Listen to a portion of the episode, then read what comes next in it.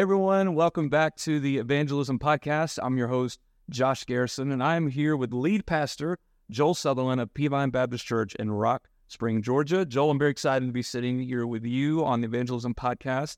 And again, before we dive into our content for today, we just want to help you reach your community for Christ. So I kind of want to give our listeners a little background story of how you came to Peavine, what God's been doing at Peavine, so, can you take us back to 2017 and how it transpired of how you're here now and where God has taken us? Yeah, we could do the long version of that story. It goes back to 2016 when I came here to be the interim uh, at the church, and I had left another interim, went straight to here, and they'd been without a pastor for maybe four or five months when I landed, and I was an interim all during 2016. And uh, w- when I came to the church, uh, I'll tell you a couple things about the church I kind of inherited in 2016. It, was already a good sized church. It was run about 800, yep. uh, but was declined, was declining, plateaued for sure and declining.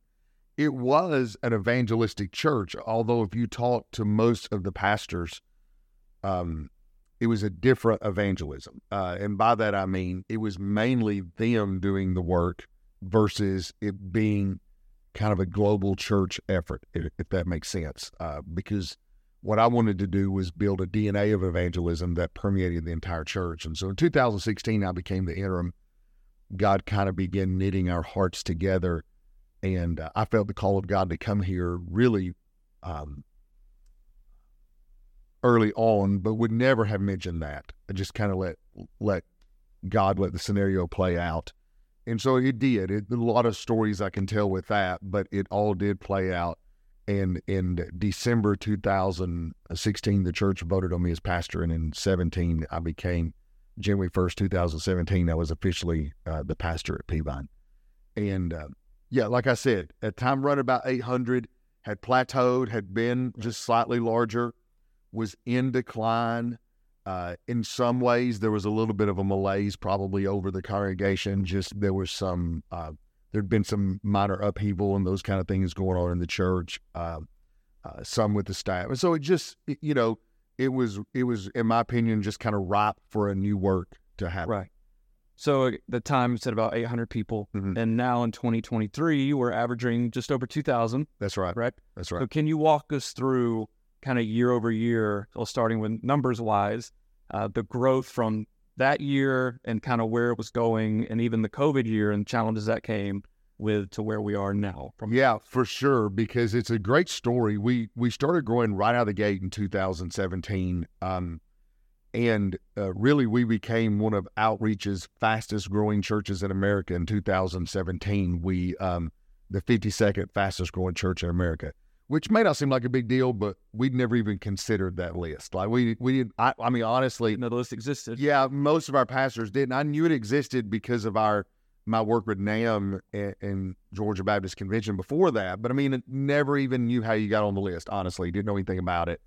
Um, and so we made that list, which was pretty incredible. And they, uh, the, you know, they flew me out to Colorado, and I spoke at the event. Actually, they did an event and that was kind of the beginning of hey god's doing something right here in our in our midst. That was 2017 and really in 17 18 19 what we saw was just good steady growth every year and, and i could have to go back and look at the numbers but at the end of every year we were kind of a couple hundred bigger than we were the year before. Um, and then in 2020 we were having the best year in the history of our church the best january through February, the growth percentage wise was just was, really looking good. We were really excited, and then the world ended. The world ended, uh, and it got real confusing for church. You know, I stood up. Uh, I wrote an email to our church in in March and said, "Hey, we are not shutting down. Just so you know." That was on Thursday. On on Saturday morning, we had a call I yep. think it was on a Friday. On Saturday morning, I had a call with the governor and about 100 other pastors. And this Saturday afternoon, I recorded a video. It said, We are, we are not doing in person service. And that lasted about, I don't know, 12, 14 weeks when we started back. And when we started back, we were like everybody, you know, we, we started back about 50%. Right. Going on. And and I'll go back to what I told the staff. I panicked like everybody else did in, you know, when COVID happened because it was just all new. We didn't really know what was happening. It was one time during my quiet time, I was I was kind of praying in panic mode, you know, with God. And and I really felt I know God doesn't speak to us, he speaks through his word, but I, I really felt the impression of the Holy Spirit kind of say something to me like this. Well, I'm glad we serve a God of, you know, survival not a God who can thrive in difficult circumstances. And I kind of came out of that, felt like a slap in the face by the Holy Spirit, you know. And I kind of came back to the staff and said, hey, we're not going to survive. We're going to thrive during this. We're going to figure out how to thrive. And that's just kind of became our mantra all of 2020 is thrive, not survive. And we just started implementing things that would benefit us during the COVID era. And when we knew we would eventually come out of COVID, uh, right. for all the experts who kept saying, new normal, new normal, new. We push back on that and we said it's not a new normal. Uh, people are going to be craving to go back to, you know, old normal maybe. And we just started, we started laying the groundwork to for when the old normal came back, right? You know, for that. And so we we felt like, you know, I came in on a Monday and said to the staff, we don't, during that 12, 14 weeks we were shut down. I said we no longer have a worship center. We have a studio Let's let's do whatever we can do to improve our online experience, and it'll become our new front door. And let's make it really, really because we didn't have online until COVID. No. We were planning for it, but we weren't planning for it for COVID. We thought we'd launch it in August that year, right? And it would be a soft launch, and nobody would care about it, and they'd only watch it when they were on vacation. So luckily, we had all the tools. We just had it implemented. But we said, let's make that really better. It'll become our front door and then 2020s was looking good. 2021 and 2022 kind of got us back to um, maybe what we were in 2019, 2020. And then something happened none of us saw in January 2023. It's like because we stayed focused on mission in 2023, it was like the church was shot out of a cannon. Right. And there, I feel like there's so many, we could do a full episode, maybe we'll one day on the COVID era, just in general. Mm-hmm. But there's, we could dive into vision right now, but we'll save that for later. What really we kind of restarted as a, a church, because I'm on staff here as well. And I remember you saying, hey, the methods we did, we kind of have to throw that aside right now because mm-hmm. we're in a kind of a new era. And that all, we kept the main thing the main thing by the vision of our church and what keeps us uh, focused and centered and kind of pushed us to where we are now, which I know a lot of you are thinking, okay, well, how did you grow, grow, grow? But we will get there. So fast forward to 2023. Now we're at, again, a January we never saw coming. And now we're averaging over 2,000, which brings us to kind of along with the church growth, because obviously you want to grow, but salvations. Yeah. And what we've seen, the jump in that, which ultimately, which we'll get to the baptisms we're seeing. Yeah. So if you if you look, if you study nationally, uh, I did this when I was at the North North American Mission Board Southern Baptist Convention. A highly evangelistic church will baptize somewhere in the neighborhood of ten percent of its Sunday morning worship. Right. I never really saw anything better than that. That that was kind of the pinnacle. I mean, somebody might reach into 11, 12% every now and then. Um, but you didn't see much more. Much more than that's so difficult. I mean, like it's all i'm not saying it's impossible because of what i'm about to say after this but it's just incredible i never expected to see more than that right. if i saw anywhere from 8 to 12% of your sunday morning worship immediately i could classify that as a highly evangelistic church regardless of size so that means a, a church that averages 100 in worship if they baptize 10 that's a highly evangelistic right. church for that size church a church that baptizes that runs a thousand in sunday morning average attendance should baptize about 100 people a year if it's highly evangelistic. Now, I, I would even say uh, the the national average used to be around 20, 22%. Now that it's even, uh, excuse me, the national average used to be um, uh, like 5% or less or something like that, you, you know, but, but now, now you're starting to see that number even smaller of your, you know, it's down 2% of your, uh, of your same. so we, we would set it as our goal. All right. So to t- you just talk about numbers for a moment, and I'm just doing that to talk about percentages. Maybe last January 2022, we were averaging 1,600 and worship 1,500, which was great for us. we had 25 and 35% growth when we moved into this January. Now, if we'd set a goal for baptism, it's not really something we do. We have a goal that's a measuring stick that if we're not getting close to this goal, we're asking, hey, what's wrong? But we're not artificially inflating baptisms to get to a goal. We don't have an internal goal for that. We have an internal measurement that says about 10% of what we're running in Sunday morning worship should be what we baptize over a year.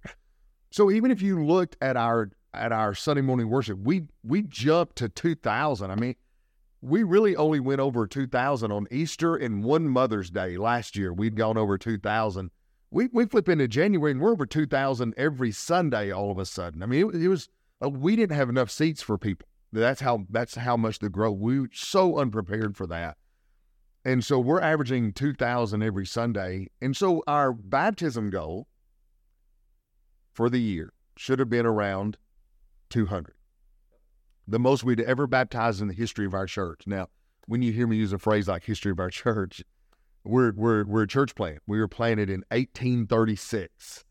Uh, we we have graves that predate the Civil War in our in our cemetery. We are an old church. So in the history of our church, the most we'd ever baptized was 179, and I think we've been at 172 before 100. But if we're you know, so we're thinking a jump to 200 for the entire year is not out of bounds but yet we kept seeing the numbers in January. I mean, we baptized 30 something people, and it was 40. And so this past two Sundays ago, we just shot off confetti cannons at all, all of our campuses because for the first time in the history of our church, we baptized 200 people in a year, and it was only July 2nd. So here we are today, the second Sunday in July, second Monday in July, I guess, and we baptized 210 people for the year. Well, and what you said too is so important. We don't just celebrate it because it's a big number, but it keeps us. We have these measuring sticks because it keeps us focused on the main thing and keeps us focused on evangelism because those numbers represent people, right. represent souls. Souls, souls has a story to it. Yeah, what the gospel of Jesus can do in their life. So that's why we celebrate it and we're passionate about it. It's not just to say, look at these numbers. No. What what did I say? That behind every number is a soul, and behind every soul is a story, and behind every story is the gospel. Like so, we have that internal number. So here's how we have that internal number. If our internal measurement was 200 baptisms for a year, and we're in July and we're at 50, we're going to say, hey, we're not going to try to baptize more people. We're going to evaluate and say, what are we doing wrong? The gospel still works, the gospel still saves, we we believe the power is in the gospel. If we just get the gospel out to a lost and dying world, uh, the gospel and the Holy Spirit will do the saving. So if we're behind on that measurement, we're asking ourselves, what are we doing wrong? Not can we get somebody in? There has never been any pressure on a pastor or anybody to get somebody baptized. We've never had that conversation right. internally or externally about we need to find people to get baptized. We're, we we would blame ourselves and say, what are we not doing correctly? you know where we, where we stop preaching the gospel. Well, just in the last few years, we examine each ministry of what outreach are we doing? Is it being fruitful, or do we need to look at a mixed changes? We've done that with youth, with kids ministry, and the That's returns right. we've we've seen. It's just we've found more effective methods for right evangelism. Well, you said earlier, I think I got sidetracked about methods. We we we realized early on that we're not really married to methodology. We're not going to do anything sinful, wrong really we're not even going to do bleeding edge like we let other people do that we want to do what works but we realize early on methodology has to change because the method message never does and so right. we're okay messing with our methodology. And fortunately we're at a church that we've created the dna right. where the church is okay with us experimenting from time to time. I've heard it put the message is holy the method is not. Is not. Is not. I think with the method you can get out of bounds with the method for sure, and but we we we're not going to do that. We want to stay doctrinally uh, pure and uh, with our in, with our methodology have integrity with that. So we're not doing anything manipulative or anything right on those lines. But yeah, we, it's all flexible to us. So that's kind of just a very very brief history of what's kind of God's been doing the last six five to six years. Mm-hmm. So before we kind of look at, because I know a bunch of people, you're probably thinking if you're like us, okay, well, how? Well, right. why is that happening? Right. You know, give us three steps that will every make those things happen at my church. But before we kind of look at those things a little bit, really, and we talked about this before we start filming, uh, the God factor of it's not just happening because I mean we're working hard, but the Lord's blessing us, and I just want to make sure we are vital on you can't skip the God factor, and we are passionate about our quiet time as a staff, Mm-hmm. our prayer time, and if you could just talk about that, what exactly the God factor? Because you can't, there's no, you can't have the growth, the salvation, baptisms without really that being the driving force. Yeah, a lot of people see, a, and I, I know this because I was in this world when I worked at NAM. People will see a highly evangelistic church and they'll be like, oh, well, they're shallow because they're reaching. And that is not us. Like, we are very not. People assume you can't win people to Christ and make disciples. It's either or, but the Great Commission is both and, right? And so, one of the things we talk about as a staff all the time, as a matter of fact, every employee on, on staff, I meet with one time a year to talk about their quiet time and I have a one-on-one with them where they have to tell me what they're doing in their quiet time, and I serve as a resource on how to make your quiet time better or make it to the next level. That's every pastor. uh, That's every single person on staff. I do that, that one-on-one appointment, and then pastors at our staff retreat every November. It's the very first session we do every time as a group. We go around in a circle and say, "Hey, tell us about your quiet time. Uh, what worked for you this year? What didn't work? Where where are you struggling, and where can some of us help? That kind of thing." because here's what we know. Uh, I, I say it all the time, uh, in print and in person as well. God blesses godliness, like God blesses holiness, and I don't think He blesses the lack of it. I think Scripture is pretty plain on that. And so we want to be godly, we want to be holy, and, we want to make sure what we're doing is in the Lord's will. And look, we'll talk about all that later on. But the first thing we do every year, not not the very first thing, that doesn't start January first, but we kick off the new year early on with 21 days of prayers at church, special prayer times. Like we're we're doing all that because we know. Um, I think I had you sing one time this song in um in a church service. Uh, the chorus of it, uh, an old song you used, to sing when I was growing up. All is vain unless the Holy Spirit of the Holy One comes down. Like we we know God's presence needs to be eh, here, uh, not just on Sundays but on Mondays as we're just going about it. So yeah, I think uh, to think, do we have a methodology to what we're doing that we can train? One hundred percent, we have a methodology. Does it work without the Spirit of God? Don't even want to try it without the Spirit Yeah, of God. and we're Would- talk would about no, Just no. often, there's no strategy that you can put in place that can outdo having the hand of God on you. That that's exactly, And which is what we ask him. you to- say all the time, God's doing something Peavine, don't mess it up. Don't mess it up. That's uh, about every staff meeting I start off with. Hey, we had another record, whatever. God's doing something. Don't be the one to mess it up. So you kind of heard what's been happening the last five, six years at uh, Peavine. God's doing incredible things, salvations, growth, baptism. So kind of want to set up for the next episode, and that is okay. What is the drive outside of the Lord, which we just talked about that? What is the driving force? Like what? How do we keep the main thing the main thing? How do we focus on evangelism and focus on what God wants us to do at Peavine? And that really is the vision of our church. And I would think you would agree that that's kind of as a lead pastor has to come from lead pastor.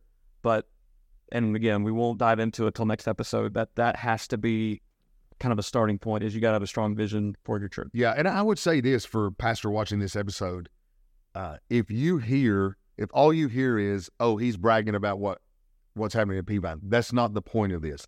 The point of this is, I don't, I don't know that ever in my ministry. I've been in full time ministry thirty years now. I don't know that, or almost thirty years. I don't know that I've ever heard pastors be more downcast about the possibility of reaching people the gospel and growing their church. It's almost like where we're just thought it just can't be done anymore. COVID ruined the church, like it's all messed up. What really what we're trying to say is no, it, it, it is happening. It can happen. You, there there are things you can do. God, the gospel still saves. The Great Commission still works. Like there's very much things you can do. And so, Pastor, if you heard anything, don't hear. Well, Peavine's doing great. You need to hear you you can do the same. Like your church can do that as well and you know it starts with a, a godly vision and we'll talk about that uh, next time Right. as a matter of fact, there are about about 12 steps i break out when i studied highly evangelistic churches i have guys ask me all the time josh um, well what are you doing and i always say i'm drinking my own kool-aid everything i've been teaching that i learned studying highly evangelistic churches that's what we do And that's what I love too, because it's not just something that you created on your own. It's just the research of your own and talking with others and constantly trying to learn. And you'll say this often, Peavine, we have holes a semi truck and drive through that we're always trying to fix. That's right. Always That's right. Get better. So Right. no perfect church. We're also trying to get better. But we've seen God do amazing things with our growth and salvation and baptisms, and we just want to share. Yeah, I would say so. I've got these three big rocks, and, and they have three rocks. So if you just say these twelve bullet points on on how to reach people with the gospel and grow a church, we may be doing six, okay, yeah, right. and, and and then we feel like these other six, and and that to me is, tells me as much growth as we have, we've got so much more potential, Right. And chances are, a pastor, a church that's in decline, is not doing any of them well. And if you just hit one of them really well, it be life changing for your church. Okay, well, hey, thank you again for talking to us on the Love it. episode here. Next episode, we're going to get vision and kind of the driving force of everything. We just talked about that, and we'll hope you tune in.